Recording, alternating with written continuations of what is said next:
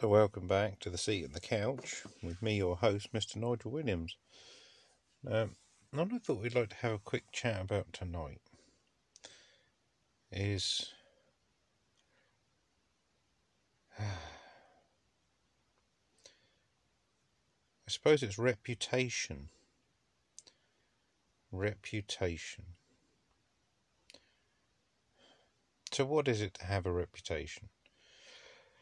Well, reputation can be one of two things. It can either be good or bad. It's usually either or. And your reputation is built up on your mostly your actions, the things you do, things you don't do. But normally it's by the fuck ups that you make. Basically, it's how you behave on site, it's how you behave in your life. Now, it's really easy to to say all sorts of silly shit. Oh, you just need to be this, and oh, you just need to be that.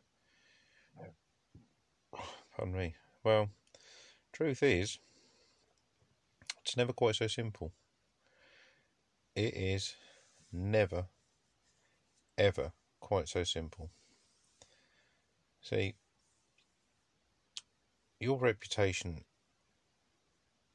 quite often isn't just built up of your own individual actions or omissions. Your repu- your reputation can also be tarnished, sullied, or enhanced by the company that you keep. And their acts, their omissions, their actions can have an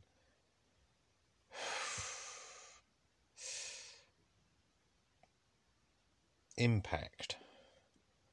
Now, whether that's positive or negative, now that's that's something else, but it can have an impact on how people perceive you. So that's the question, isn't it? Reputation. How do you build a good reputation? Now that can take years and years and years of consistently being good, persistently showing up on time, proving your worth, going that extra mile, ensuring that you're a joy to work with, ensuring that you, you actually do the job they pay you to do.